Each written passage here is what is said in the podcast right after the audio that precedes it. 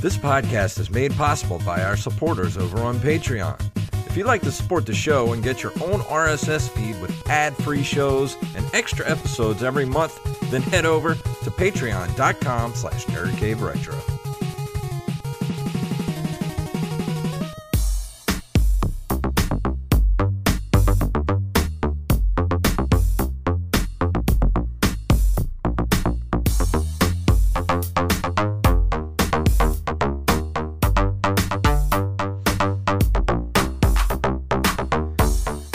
Programs, it is time for a July 4th special episode of the show. My name is Jason Robbins. My name is Derek Diamond. And we have a super special guest here on the show today. He is the world record holder for speedrunning Ninja Gaiden, Mr. Ian Scott, the retro runner himself. How are you doing, good sir?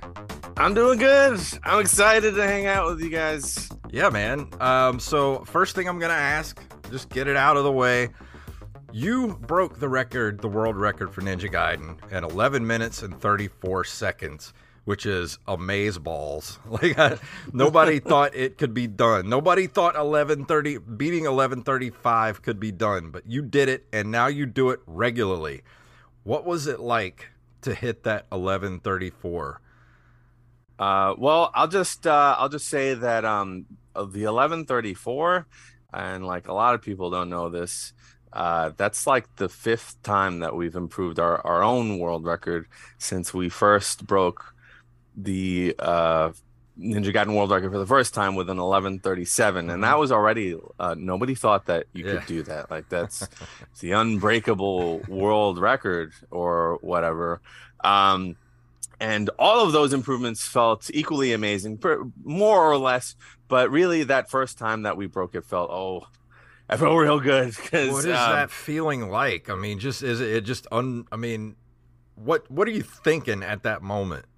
I don't know. It borders on ineffable, totally. But particularly that first one, because so many people told me that, you know, a lot of people didn't directly tell me this, but they thought it, and in softer ways and sort of subtextual ways were kind of trying to convey it to me that it could not be done, or that they were not really looking for this to be an eventuality at all.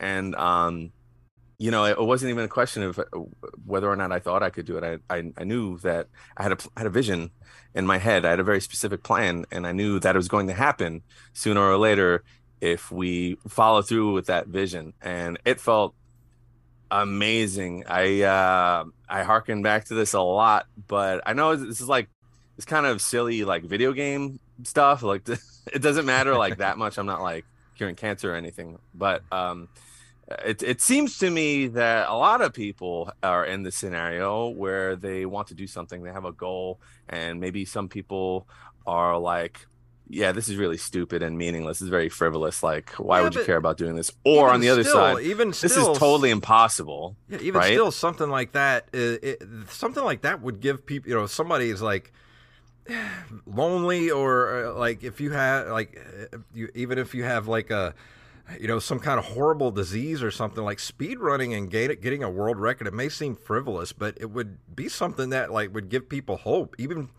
people that just follow you on that journey to actually breaking a world record. I mean, it does mean something. Sure. Yeah. And that's why that first one was so important to me. And that's like, I had actually this, it's kind of crazy. I had this asset, this video that I made just lurking in my like OBS. That's a program we used to stream with. It's just a source lurking in my sources, like dormant. And I knew that whenever it was, I was going to hit the world record, I play this video. And that's like basically the message of this thing, this video that I made. Like if something's important enough to you, don't listen to anybody, particularly if you have the specific vision that you know that you can follow through on. It doesn't matter to anyone else. It's important enough to pursue. Yeah. And that felt amazing to hit that goal and, you know, hit play on that video. Because like a lot of times we call this the pop-off, you know, like when you hit a personal best or world record, you're like not even accountable for what you're going to say, really. You just like explode with adrenaline and like, say a bunch of crazy shit, but I knew this is an important moment, not only for me but for my community and for people who like follow speedrunning stuff. So I wanted to have like a very succinct, you know, message to convey. And yeah, there was really nothing like that moment, and it was awesome, not only for me, for my channel, for my community, but like a lot of people, you know, a lot of people who were just kind of on Twitch and follow speedrunning or even just like retro streamers. It was like pretty amazing. Yeah, and I think, you know, to go off of that, even if you're not a speedrunner, if you just watch on YouTube or Twitch, wherever the case may be, I compare it to movies in the sense that it can also be used as an escape. If you're having, you know, a bad time, if you're going through a bad phase, watching someone like you accomplish something like that can be inspiring. And even to watch for entertainment can be, you know, an escape to make you forget about your problems for 30 minutes, an hour, however long you stream. Yeah, sure. And like, to be fair, most of the time I'm not like, you know, making world records, right? Like these are like very like rare events. Most of my stream is, yeah, I'm doing attempts to speedrun a game and like better a time. But most of it is just like me and my community talking about really dumb stuff or like pop culture, a lot of pop culture. I like talking about like 80s and 90s movies and music. And, you know, like any group of friends, you develop like inside jokes. And that was something I didn't really expect to be a part of streaming, especially when I first started.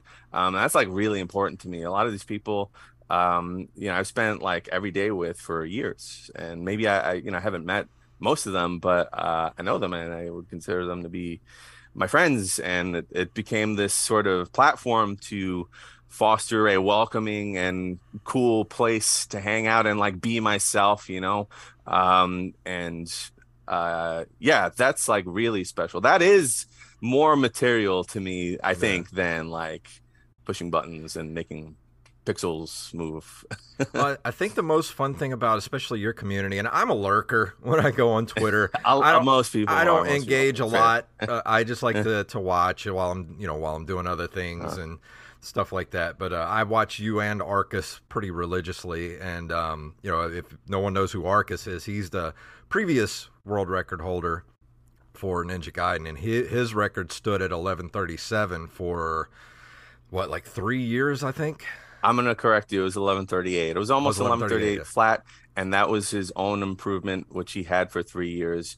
But he has had, before we took it at 11:37, he had the Ninja Gaiden world record for 5 years.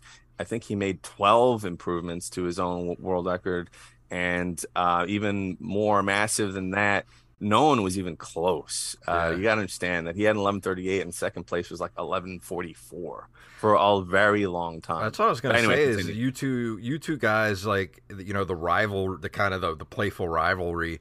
You know, there's no, at least I don't get any animosity, you know, between you guys or anything. You're very, you know, even your communities are very supportive of one another, and that's why I like the Ninja Gaiden speedrun community. Because you two guys are arguably the best two Ninja Gaiden players on the planet, and it seems like you constantly kind of push each other to do better.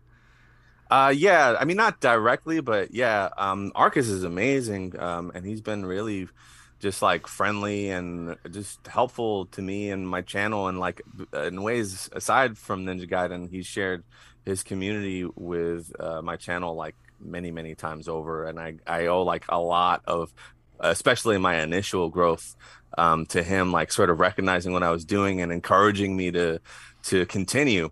But yeah, it's I don't think that there's any, like, I rarely encounter like true beefs on Twitch, especially in speedrunning, because it's such a niche hobby that really, like, when we find anybody who's even remotely interested in what we're doing, like, oh, you like Ninja Gaiden, you like speedrunning, like let's talk about it. Like, so that was kind of like how it always was with Arcus, and I came into the scene being an enormous Arcus fan. That's how I started, really, just like watching all of his YouTube catalog, and slowly entering his Twitch channel, kind of being like too shy to say anything, really, lurking, you know, in his channel, mimicking little things that he would do. but yeah, we just kept on improving our time, and it's crazy to say that we're at where we're at. We both absolutely have our strengths, which are pretty unique and remarkable, but very, very different. And that's also reflected in our channels. Arcus has an amazing, like, awesome, very relaxed, very friendly channel. He's the Bob Ross of speedrunning. I say that all the time because it's true. It's true. And there's like so what I love about that, at least probably a lot of people, other people watch him also appreciate it, is like, you could be having the worst day in the world, right? Like your whole life could fall apart, but 100% that if you tune into Arcus's stream, he's just gonna be like cool as a cucumber, you know. Mm-hmm. Whereas my channel is kind of like a lot of extremes, you know, like when things are going like really well, like I think that people who are on board also feel very passionate and excited. But yeah, I'm glad to at this point call him a friend, I think, and it's been really cool getting to know him and you know, compete with him. Although I don't really see it that way. I don't know if he does. I'm more sort of competing with myself, and he's competing. You know, we both have our goals. We're playing the same games, and our goals are similar, but they're different. You know, we're playing against different splits on a timer. Mm-hmm. We're both looking to hit different, you know, things to meet our specific goal in the game. And I think it's important to like recognize that a lot of people don't. Anyway, it's not like a WWE, yeah, like wrestling. Like I'm not the heel, he's not the face. It doesn't work like that. But it still feels good to like follow you both and just sort of see. You know, you're like, oh, is Arcus going to beat it today? Or is, you know, if Arcus does beat it, is Retro Runner going to take it back? Like, it's that real fun. Like, it's not WWE, but it's still, it's fun to kind of follow that. It's certainly competition. Yeah, it's certainly excitement for the game. Like, if you follow Ninja Gaiden speedrunning, I don't know that something like this has happened really before in Ninja Gaiden speedrunning history. Like, there have been other world record holders before Arcus, but like kind of like when he took it, like he just like, you know, he like flew past everybody. And there, I don't think there, it's definitely absolutely numerically, right? It's never been faster, mm-hmm, and it's never been like, I don't know, this intense, I guess. But like, yeah, I'll Arcus and I kind of like our stream schedules kind of overlap a lot, mm-hmm, so I don't get to watch him that much. But yeah, I mean, I'll be watching him and like, wow, you are at an incredible pace right now. Like you're gonna do it, right? Like even I get excited. It's awesome. I mean, whether or not he, you know, surpasses my world record and I take it back or I don't, it's just a good thing. Mm-hmm. Well, I think it's actually really refreshing to hear, because you hear so much negativity on Twitter, Facebook about, you know, different fandoms. I won't mention names and whatnot, but it's good to hear that it's more friendly, and it's almost like a friendly competition type thing, because there's just so much negativity that's around, you know, different cultures and different fandoms of franchises, whether it's movies or games. So that's actually really nice to hear. Yeah, absolutely. And then like, so another thing, the way that we push each other is that, like, I don't know that if Arcus didn't come back to the grind, like I might have stopped by now, you know, I might have not pushed it to 11:34. I might have been okay with a 36 or a 35. But since like I watch him play and he's been on my tail, I'm like, oh man, he's getting some crazy paces. Like I don't even know if I've ever been on that pace. And then like I'll get a pace that's just as fast or faster, and then like he'll do something crazy that I've never done before. It totally benefits the optimization of the game, which is like, I like to phrase it that way. It's us versus the game, not one runner versus another runner. I like that. Because I feel like Ninja Gaiden is one of those games where you watch speedruns of other games like Mega Man, Super Mario Brothers. There are glitches that people exploit.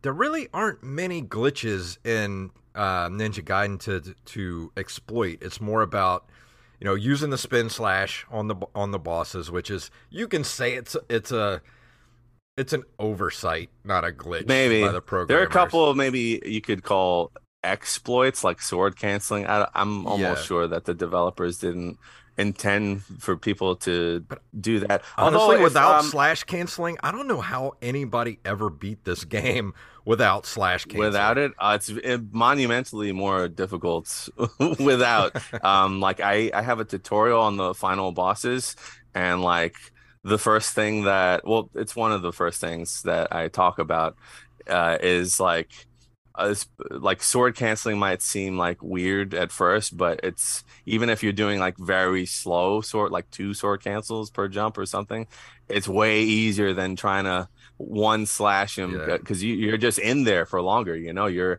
battling him, those bosses for way longer. But I think it was, I don't know if it's a Nintendo Power or GamePro, it's one of those older magazines, does make mention of like pressing down and B to like save ammunition when you have a spin slash. So it was like kind of a known thing. This is not like, you know, anything new by any means, but I think it was maybe an oversight. And in spin slash, I don't know.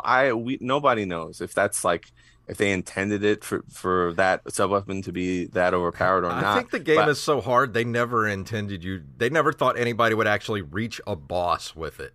I think they might have, and but there's a couple of pieces, little trails of evidence that I have. There's quite a few points in the game where they have like a pickup, you know, a power-up pickup, that particularly before difficult screens.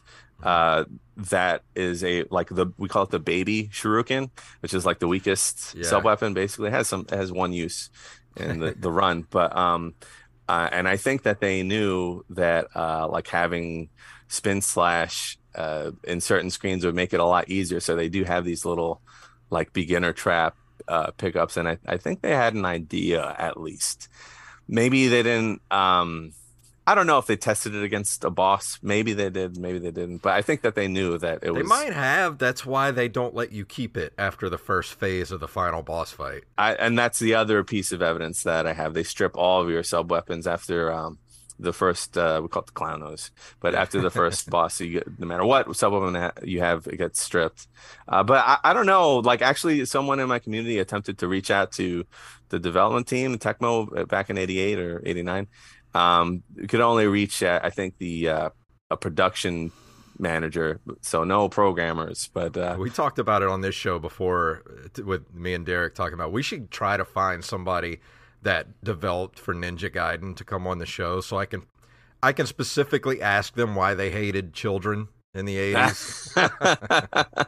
Well, just like so many, particularly in that era, a little bit in the 16-bit era, but absolutely in the 8-bit era, if you were going to make a game, you wanted it to last. You wanted it had to have a lot of longevity. There were no DLCs, you know, there were no add-ons. So you make a game that's worth $50 or $60, and you make it really easy to beat. You can rent the game and beat it and never buy it. So like a lot of games, like particularly I think Disney has been really transparent about this, that they specifically had developers make their games difficult to circumvent this sort of rental culture. That's why like a ton of Disney games are like super difficult. I mean, I guess except Little Mermaid, but but yeah, that's why, that's NES difficulty. That's why it's just money, just a capital gain, really.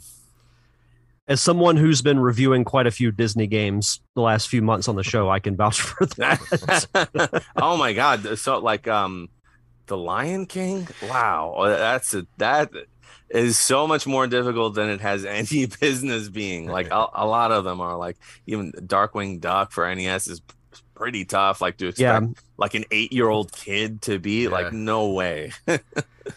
It would just made me so angry as, you know, a kid playing a game, because a lot of the Disney games I haven't played until the last year or two, but still they just, I can imagine what, you know, child me would think at Darkwing Duck or God forbid The Lion King. That game is like, you think you plug in The Lion King, you're like, oh, I'm gonna play as Simba, I'm gonna play through the movie, it'll be fun.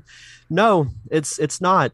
It's brutal. It's so awful. Brutal. Like, ooh, people talk about Battletoads being difficult, which to be fair it is, or like Turbo Tunnel, which I don't know. It can be difficult, but that's more of like a memorization thing and not really a we've said it a million times on this Twitch show, ability thing, you know, with Battletoads, and me and Derek both agree.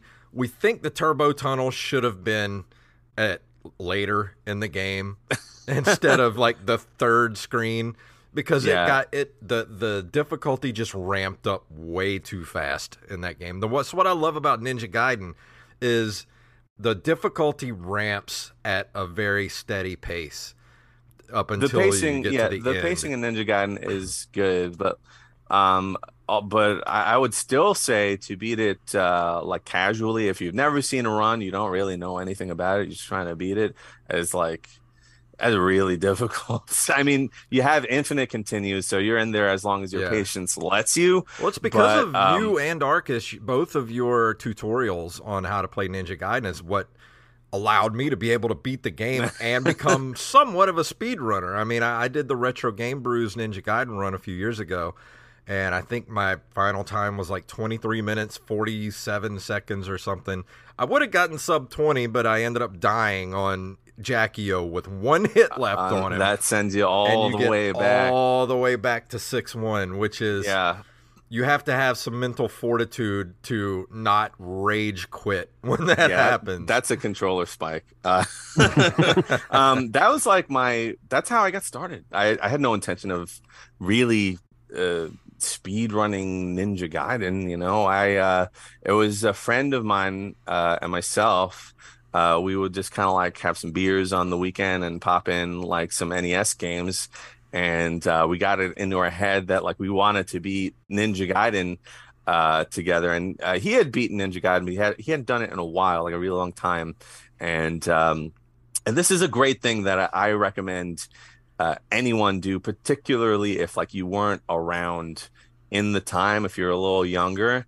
Because this generation totally misses out on this experience. Like it's a one-player game, but especially with these NES difficulty games, what happens is as a solitary player, you get really frustrated, mental fatigue sets in, you don't care. If you have a friend next to you, you pass the controller along and you watch them play, and you sort of like reaccumulate some like mental fortitude and resources, and like you watch them like, oh, but what if you try this, you know, I would do it like this, like, and they would be like, oh, like this, like, no, like this. And then you pass to the controller back and forth. That's an awesome experience. That's like a really fun time. So that's what we did. And it took us like, I don't know, like 3 or 4 hours, and like not just one day, like 2 separate days for us to finally beat it. And when we finally did, I was like, oh, that was luck. You know, because it was, you know, we made it through there to the end by luck. And that's what like encouraged me to like, I know about speedrunning, so like I wonder what the Ninja Gaiden world record looks like. I still remember that time warp hole. I still remember the first time I ever saw the, and I don't know what drew me to it, but just I wanted to beat Ninja Gaiden, and I think just got on YouTube and typed in Ninja Gaiden tutorial or something, and it came across Arcus, and it showed one of his very first world record runs, and just seeing him get to the very first boss in the bar for level 1, and he does the spin slash and kills him in one hit. I'm like, you can do that? Like, I've been playing this game for 30 years. I didn't know. I didn't know that either. People asked me like if I knew that as a kid or tried it as a kid, and obviously I didn't. I didn't even think to do that, nor did I conscientiously like have that thought in my brain to try it. But I think subconsciously, I thought that why would you be able to do that? Like I think in the back of my mind, like if you try that against a boss, like you might get a hit in, but you just get like knocked back. Like why would they let you do that? But yeah, that's a lot of people's experience. I still remember the first time I ever watched a speed run was actually in person at a convention I went to. I think it was 2013, I think, and it was of Mega Man X. And I had never played the game before, and it blew my little mind watching this happen. What event was that? It was called Fanaticon. It's not a thing anymore. It only lasted a couple of years. It was in like the Birmingham, Alabama area. Oh, okay. But yeah, that was... Is that where you guys are around from? Jason's from Biloxi, Mississippi, and I'm from Pensacola, Florida. Okay. I only ask because I have some friends in in Birmingham. I gotcha.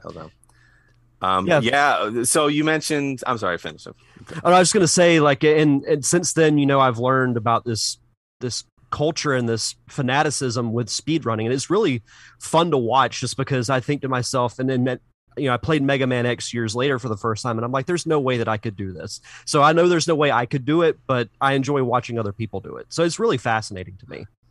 Yeah. So you mentioned Mega Man X. A lot of people are like, so you must really like Ninja Gaiden, right? That's like your first speedrun ever. No, I mean, I do, but my first speedrun and my first exposure to the phenomena of speedrunning was Mega Man X. Mega Man X 100%. And that's the category and game that I put a lot of time into, and it's the first speedrun that I learned. That game is like, it's one of the most technical speedruns in the 16-bit generation. I would say that pretty easily. It's like definitely up there with like Super Metroid. It's like really, really, really technical. If you want a first speedrun to try, that's like, it's not really the game, but that's really what sucked me in, and trying all those tricks and stuff, and like these other like parallel experiences. Like I didn't know you could do that. Like I definitely didn't know that you could do that as a kid. But yeah, that was my first speedrun, Mega Man X, and I had a decent personal best in that one. At one point, I think I had a top 20 time or something like that. But man, that game is mean. That run is really mean and like brutal on the hands. Ninja Gaiden is brutal on the hands, but like Mega Man X is like from the very first stage, you're just like mashing for your life, like from game start. Ugh! And then like there's all these elements of RNG and hyper technical tricks, and it's so much longer than Ninja Gaiden 2. It's like 3 times the length of a Ninja Gaiden run, basically. But yeah, that's interesting. That was because that was my first speedrun exposure. Also, that was actually going to be my next question. So there you go. Well, interview's over. Gotta go. Is there any other games that you want to tackle and try to get a world record? Yeah, I don't know about world record because like it takes a long time to even like see the light at the end of the tunnel if you really want to do a world record grind. You know, on any semi-optimized game, it's gonna take you at least a year to get anywhere near contention. You know, but I have been almost solely playing Ninja Gaiden for like 4 years, so I would like to play something else soon. I am in it for at least the duration of this month, because there is something called the Ninja Gaiden Racing League, NRL, which is a 2-week Ninja Gaiden tournament. It starts in the middle of the month of July 16th. But after that, I don't know. I might be done with Ninja Gaiden, at least for a little bit. I just need it, and I need to grow beyond the game. You know, I have a lot of, you know, diehard followers and supporters, and we need to go somewhere else now. We need to take the journey somewhere else. My plan is, and you know the phrase about who laughs when you make plans, but my plan is to do a sort of shorter grind, like maybe a 90-day challenge. A lot of runners do that, a 90-day challenge of Ninja Gaiden 2, and then maybe another 90-day challenge for Ninja Gaiden 3. I don't think that I'd be interested in a world record grind for either of those games, but I would like to have experiences with them. And then, actually, I won't divulge all the details because I'm a little excited about it and still being ironed out. But I'm looking at seriously getting into Legend of Zelda No Up A, which is like the main category. Enormous community, awesome community, legendary runners in that game, and it's like so different than Ninja Gaiden that I think it's a good thing for us to be able to showcase, like, hey, we can do the flippy floppy smash twitchy things, but we can also do this. And yeah, just if you don't already follow me, because it's going to involve and I won't say any other details, but it's going to involve another streamer that if you follow me, you also know about. And that's cool. Like if you're going to do sort of anything with The Legend of Zelda because that's such a slower-paced game than Ninja Gaiden. Because Ninja Gaiden is just like a... It's like a bullet. That game is so fast-paced. Yeah, there's something happening, like, most of the time. Although, like, with any game, or I don't know, any game, the games that I run, like, you get good enough at them to know where, like, or just, like, have the route memorized enough to be like, I'm just holding right for, like, 5 seconds here, so, you know, I can look at chat and interact, and, like, almost all games have that to some degree. Some games don't, but the ones that I run have that. Whereas, yeah, Legend of Zelda, way longer and totally different skill set, but I'm excited to get into it and see what kind of damage we can do. We want to tell you all about our friends over at VideoGamesMonthly.com. If you're looking for a way to beef up your video game collection, then they have you covered. Just head over there, pick the box you want, and tell them what systems you want games for, and boom! It's like Christmas every single month. So if you're looking for that perfect gift for a loved one, or just treating yourself every single month, and I mean, hey, you deserve it.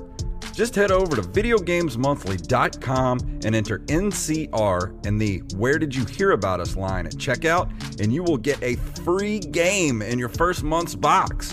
That's right, an extra game, absolutely free. So head over to VideoGamesMonthly.com. Are you a coffee lover?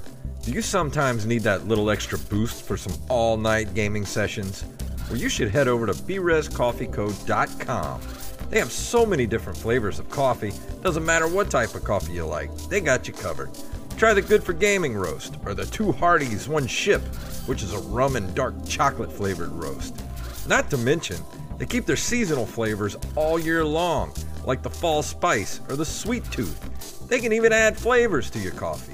So whatever you need, head over to brezcoffeeco.com and use the code NCR for 10% off of your order. Yeah, I'm excited to see it myself. Zelda's my favorite game franchise, so I'll be looking forward to that. I see it. I see that. Yeah. So, yeah, like Mega Man 2, Ninja Gaiden, and Legend of Zelda as a kid were like, and maybe Super Mario Brothers 2, although I kind of... That's kind of played out to me now. But have you ever thought about the original Ninja Turtles game for the NES? That's a good one to speed run. That is a brutal run too. I have a lot of friends who run that, and I'm very familiar with the run because I've watched them play it so many times. My friend Evil Alfo, Stormcrow, 56K, and the world record holder Skunky. I watched them run it a lot. Massive amounts of respect for that run because not only is the skill cap like really high, there's sort of an element of like drawing an RNG slot machine.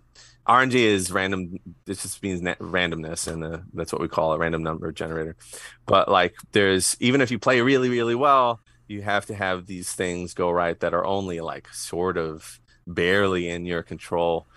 And yeah, a lot of respect for my TMNT friends. I don't know if I would ever get into it. One time, me and Skunky, this is a while ago already, talked about like doing like a Freaky Friday, where he would run Ninja Gaiden for a bit and I would run Turts. But yeah, that never really happened. I don't know. Again, these are only my vague plans. Who knows what could happen? You know, like I don't know. Arcus could break my record. Maybe I'll come back and try to defend, or maybe not. I don't know. I almost feel like... Well, I saw after you got the 1134, you had tweeted, you were just like, that's it, I'm done. I'm done with this game. And then, you know, the next day on Twitch, there you are again, running it again. I'm like, he ain't stopping. He ain't stopping. Well, even if I were to stop, you know, I had to keep it sharp for Summer Games Done Quick, which was like the next hurdle. So I need to be really sharp for that. But another thing that happened, and I guess this happens a lot with speedrunning, is like, you know, I thought I was done, or that was more than likely, in all probability, going to be my last improvement. But we had a pace that like completely shattered that, with the implications of like an 11:31. So I was like, I guess I'm still in it, you know. Yeah, I was like, looking at that Games Done Quick video right before we started, because you just dropped it on your YouTube yesterday afternoon, looks like, and yeah, I was watching. I was like, how? I mean, you almost broke the record there. Oh, not really, but it was a really good run, but not really. But thank you. So how do you keep a level of calm to be able to do that, playing in front of people like that? I wish I had like a do A and then do B and then do C and you'll be fine. I don't. Truth be told, I was dying inside. I was moments away from mortal death throughout the whole thing. All right, let me just paint the picture for you, because the circumstances were so crazy far away from ideal. My run was pretty early in the morning. It was originally scheduled for 6:41, so I got up at 4 in the morning. 6:41 in the morning, you were going to be running Ninja Gaiden. Yeah, I got up at 4 in the morning, and so I go down to the practice room. I meet up with My Couch, which is, you know, a group of friends that help you comment the run, do commentary for the run, and we had never even done that before, like a practice of that. So, like, I'm like a zombie, you know, I can barely keep my freaking eyes open. The runs aren't going that great. The commentary rhythm is, like, all off. And, you know, I look at the schedule, and it's not even it moved up to, like, 6:30. I'm like, oh, no, we got to go. That's it. That's all we got time for. So I'm hardcore freaking out right now, right? I'm in the green room, which is basically just a square that they taped off with green tape, an area for runners to wait. I'm just like pacing around, and it's time for us to do our thing. So we get up on the stage. I take my Ninja Gaiden cart, because you have to provide that, an original cart of the game that you're playing, at a GDQ. I put it in, doesn't work. I take it out. I'm like, all right, this is very common for Nintendo. You know, you have to play around with it. I put it in, doesn't work. I'm like, all right, I take it out. I put it in, I wiggle it around, like that should do it. Doesn't work. And like, we're going through this process like a lot of times now. A lot of times they switch out the NES, doesn't work. And they had an interview that I pre-recorded that's playing, that's, you know, at the end of it, it's time to go, you know? And like, that interview is coming down to the wire. I'm like, It's not working. So like, you're not supposed to do this. I don't recommend that you do this. It will, especially if you do it a lot, ruin your carts. So like, this is the only way. This is my last Hail Mary. I lick my finger. I swipe the cart, the actual cart inside. I put it in. It works. Like, hallelujah. And so they got me running the NES through like an LCD flat screen, which I'm not used to. I play on this enormous CRT tube kind of style old television, and they're telling me there's no like input delay, which is something that can happen if you play on modern TVs, but it might have just been me freaking out, but I'm noticing like about 1,000 hours of input delay. I'm like, I don't want to do this. Can you hook it up to the CRT right here? And they were like, well, we can. I'm like, pretty please, you know, with sugar on. And they plug it into this CRT, and the image it's the most cursed CRT. It's like, I can't even put it into words, man. It was like the color palette was insane-o, just totally not what I'm used to, totally wrong. There's like color bleeding going on. Even on the video, you can see everything's very orange. Yeah. Yeah, you see it how it was on the video. It was even worse, because for me, all the sprites were outlined in white for some reason, but there was no time. That was it. It was like, all right, you're on. And I was like, okay, well, this is going to be terrible. And it is going to be what it is going to be. But, you know, thankfully, I guess some things are just kind of meant to go well, and some things are meant to go not that well, because, you know, we all clicked in. I started playing, and you know, my couch, Aquas was an amazing. He was my main like commentary mouth. We had an awesome natural rapport rhythm going on. Everything just started clicking. I hit almost everything that I wanted to hit. And the game was very nice to me, which it isn't always. It just happened that day to show like a lot of mercy on me I'm convinced that Ninja Gaiden actively hates whoever's playing it. No, yeah, it's self-aware. It's sentient and it knows. Sometimes the Ninja Gaiden gods show mercy. Sometimes they don't. Yeah, sometimes that day, I don't know, for whatever reason, it's a very merciful showing by Ninja Gaiden.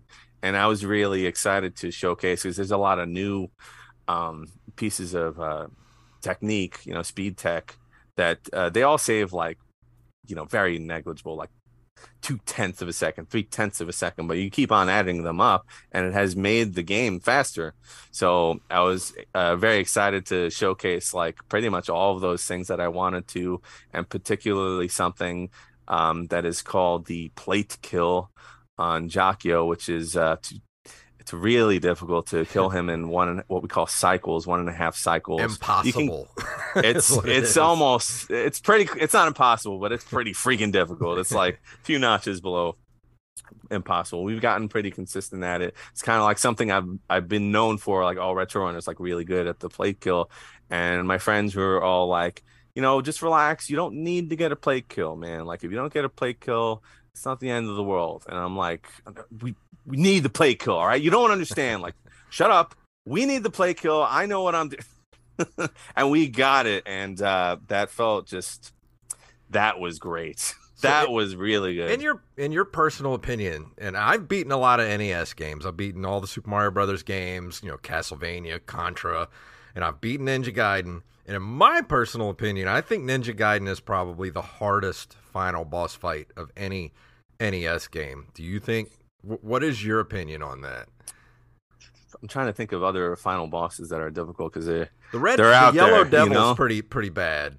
They're out there, you know, those like really gargantuan NES fights. I guess without thinking about it too much, what I would say is that unlike a lot of other NES games, not that the beginning or middle of Ninja Gaiden is like really easy, especially if you're first trying to beat it, but like all the NES difficulty in Ninja Gaiden is super backloaded right at the end.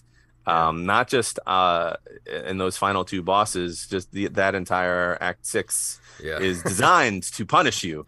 It's designed like if you don't know what to do. The Bridge of Death on is the worst. I like that. I've never heard that. The Bridge of Death. I like that. We have other names for it. Like a lot of people call that one the AVGN room.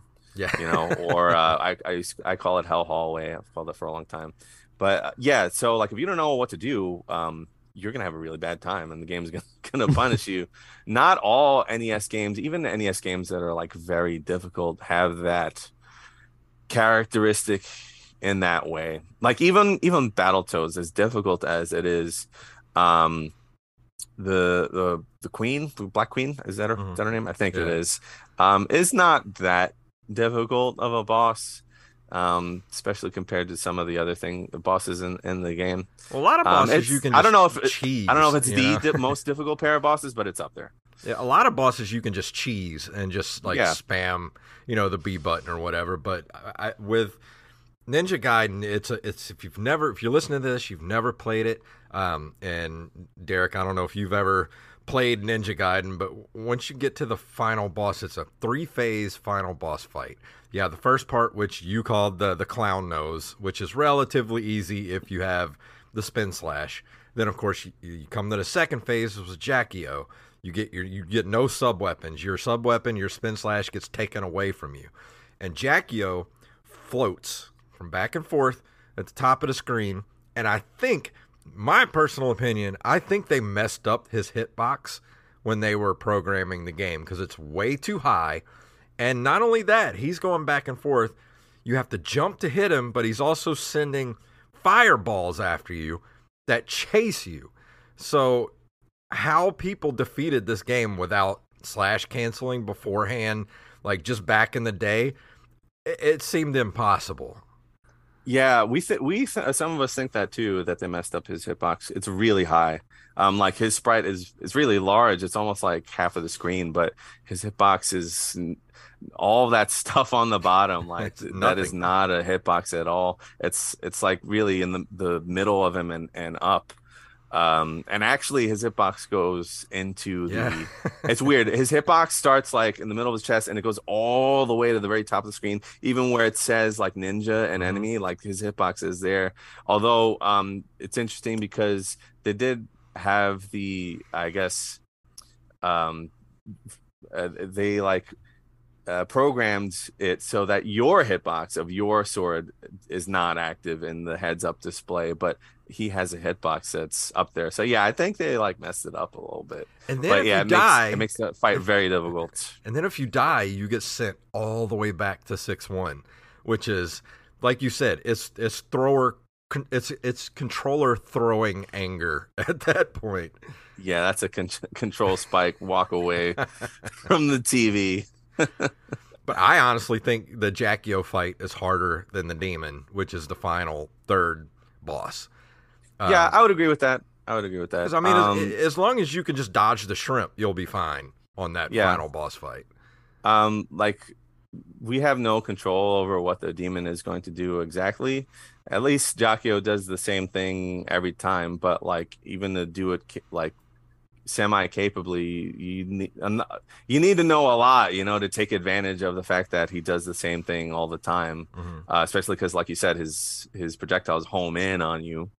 But yeah, I would say that that Jackio is the more difficult fight. I would say that Jackio is the more difficult fight casually and in a speed run. I think both of those apply for sure. And before we start to get out of here, I want to ask you about music, but Derek, do you have any more questions for him? Nope. That was going to be my next thing, so you read my mind, sir. You're a guitar player as well. And I'm a drummer. I've been playing, drums for 30 years. What is it about speedrunning and musicians? It seems like musicians are attracted to speedrunning. Yeah, I talk about this a lot too. I've been playing guitar for a very long time as well. I don't even remember how. I don't know, 26 years or something like that. We play very similar styles of music too. So if we're ever in the same area, we should jam. Yeah, I'm totally down to jam. But yeah, that's always been like my first love. Music. Guitar playing, especially like technical guitar playing, high level like lead guitar stuff, and like even that's what I wanted to do. That's what I chased in my 20s, my mid 20s. I moved to California and was basically looking to join like any band, and I got like some touring gigs and some international stuff and got some things going, made no money, but we have very similar stories, me and you. Yeah, that's interesting. But that's what I first really tried to do with myself, and then I I that didn't really work out and I couldn't sustain it, so I got like a semi-career running cables, basically data cables and AV stuff. And I had a work accident that ended that career. So I found myself with like a lot of time and in the throes of workers' compensation and not really a ton to do. So like that was the time I got into. I found out about speedrunning, started wanting to try it myself, and the more I got into it, I think what really sucked me in is that it definitely tickles the same part of my brain that is activated when like you're practicing music, right? Especially something that's really intricate, very difficult. You're practicing these same little parts, over and over and over again, and there's certain, I guess, personality types or brain types that like it's almost OCD. Like I need to get this perfect. I need to get that wasn't perfect. I need to get it perfect. Well, speedrunning is the same way, and it's also a dexterous activity. You're using your hands. Mm-hmm. Like I need to get this part right.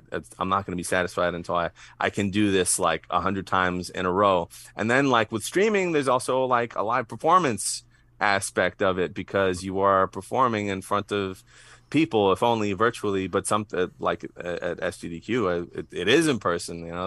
It's very, very similar. Like it might not seem like it because music and playing video games on face value produce like such different content, but like what you're doing actually is really, it's not that different. It's extremely similar. And not only myself, I've run into many runners who are also musicians and have like echoed this sentiment. And I actually touched on something I was going to bring up that, you know, you talk about slash canceling, and the way you and Arcus do it is you turn the controller kind of sideways. And yeah, if you're listening to this, just go watch the tutorial videos on how they do this. But I am a drummer. I have total independence of my limbs. But when I try to slash cancel like you guys and turn the controller, it's like my brain breaks and just won't learn how to do it. Do you have any advice for anybody that wants to slash cancel?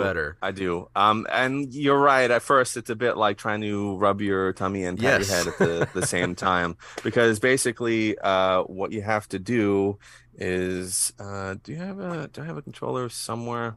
And you have a whole setup too. They're everywhere. I'll just show you real quick.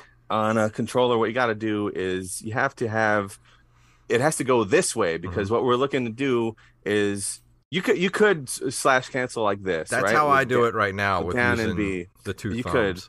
You'll only be able to get so fast results with that. What we really want is to put this controller this way and to use one hand to press, to mash the down and B inputs. But that all, unfortunately, that also means that moving Ryu around gets really tricky. That's where, the part basically that gets me. Down is left now and up is right. So something you can do, anybody can do this. If you want to get into that kind of slash canceling, if you're frustrated by it, don't even worry about that boss room. Just turn on the NES and mess around. Mess around in Act 1, in Stage 1. Just like move around, you know, to see how far you can get in Act 1 this way. And it's, you know, it's going to suck. It's not going to be good. You might even die. But like you'll eventually, your brain, this sort of motion will be less like alien to you. You'll sort of get the hang of your brain locking in what you have to do to go left and what you have to do to go right. And like that's where I would start if you're looking into getting into that kind of thing, which you don't need. You could get a super, super duper sick time without that. You could get like an 11.4x if you really wanted to without that. But if that interests you, that's how I would start. I also have a it's like over an hour long. No one asked for this, right? Like it's the way too detailed tutorial on something nobody asked for. But I have a tutorial on Jacchio, the Jacchio fights. I watched it. That's how I learned how to beat him. It's your video. Cool, man. Cool. I'm glad it helped. But it goes over the whole gamut. The very, very easiest thing you can do to the most difficult thing you could do, and everything in between. It's also like chaptered out, because I realize it's kind of long. Not everybody wants to watch the whole thing. You can go to a chapter on a subject that interests you and check it out. Awesome. Derek, is there anything else you wanted to ask him before we get out of here today? I did want to say real quick, I did check out some of your music. And for those who are familiar with the show Cobra Kai, I got very Cobra Kai vibes from your music. So I dig it. Yeah. Okay. So the Double Dragon theme song, like, I have this redemption on my channel that you can choose like a retro, it could be any video game song really, and I will do a sort of heavy metal shreddy rendition of it, although I am really, really backlogged with that. I have to get on that. But anyway, one of the first ones, I don't know if it was the first one, maybe the second one, was Double Dragon, someone asked me to do. And I completed about like 85% of it. And I'm listening to it. I'm like, this sucks, man. Like, I hate it. And like, I don't know if you watch Metalocalypse. I totally did the Metalocalypse thing. I was like, I deleted the whole thing. Maybe we should start from beginning. I don't want to do that. Yeah, exactly. That's what I did. I was like, I hate it. This sounds so generic and like Dad Rocky, get out of here.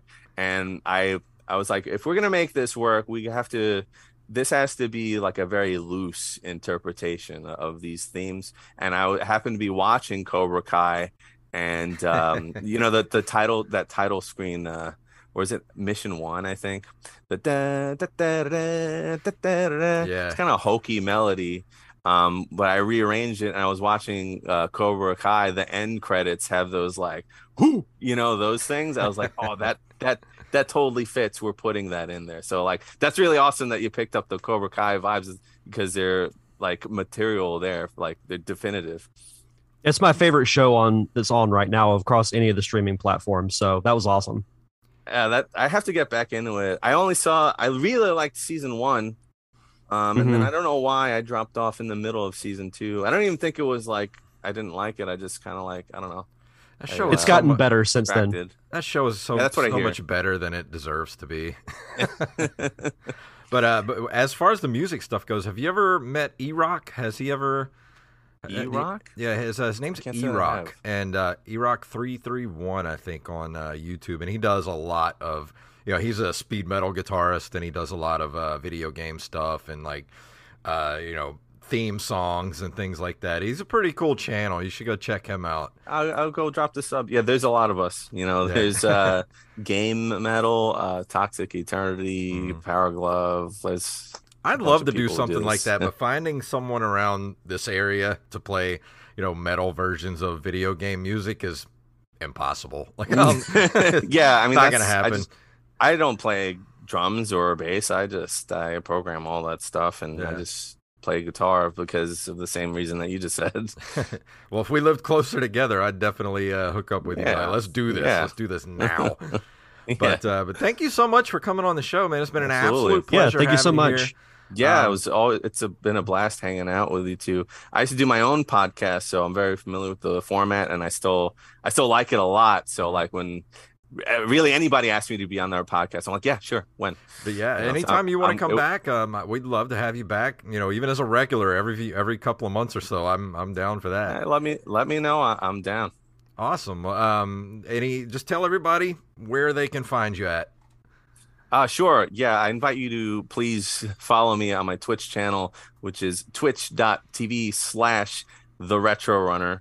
No spaces or anything. It's just The Retro Runner. But yeah, it's a very welcoming, silly, fun place to be. So like, even if you've just seen like the world record and you think that's cool, come hang out with us, because like it's a very fun, inviting place to be.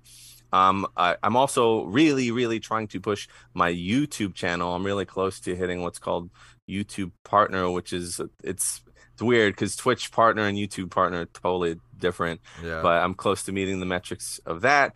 And again, that's youtube.com/TheRetroRunner. Surprise, surprise.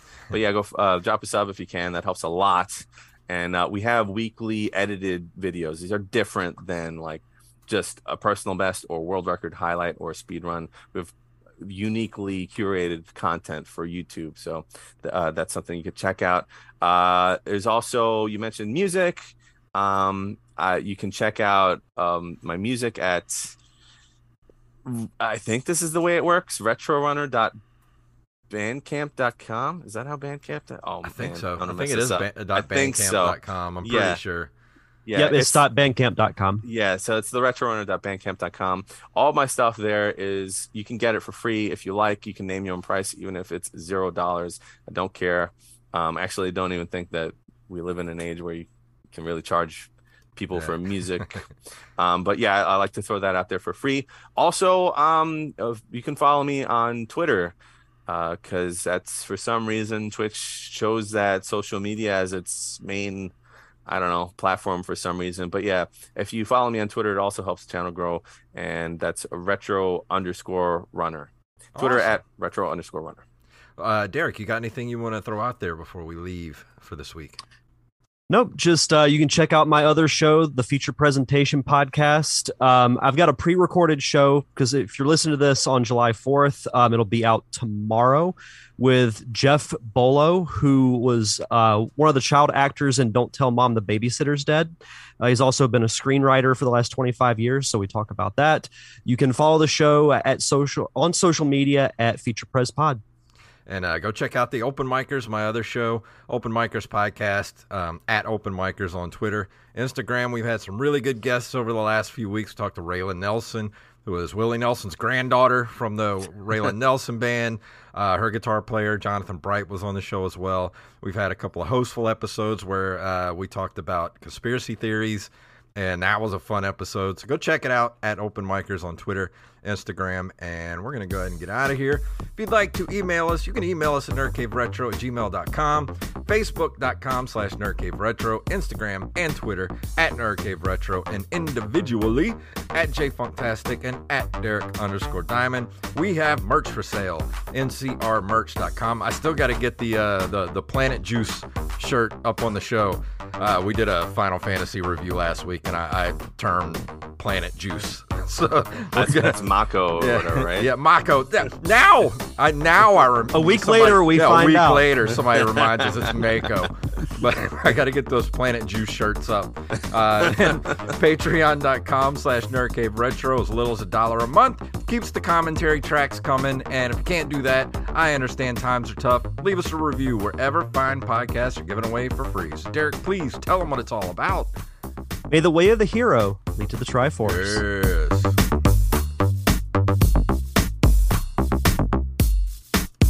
Yes. Ah, a fellow checker, eh?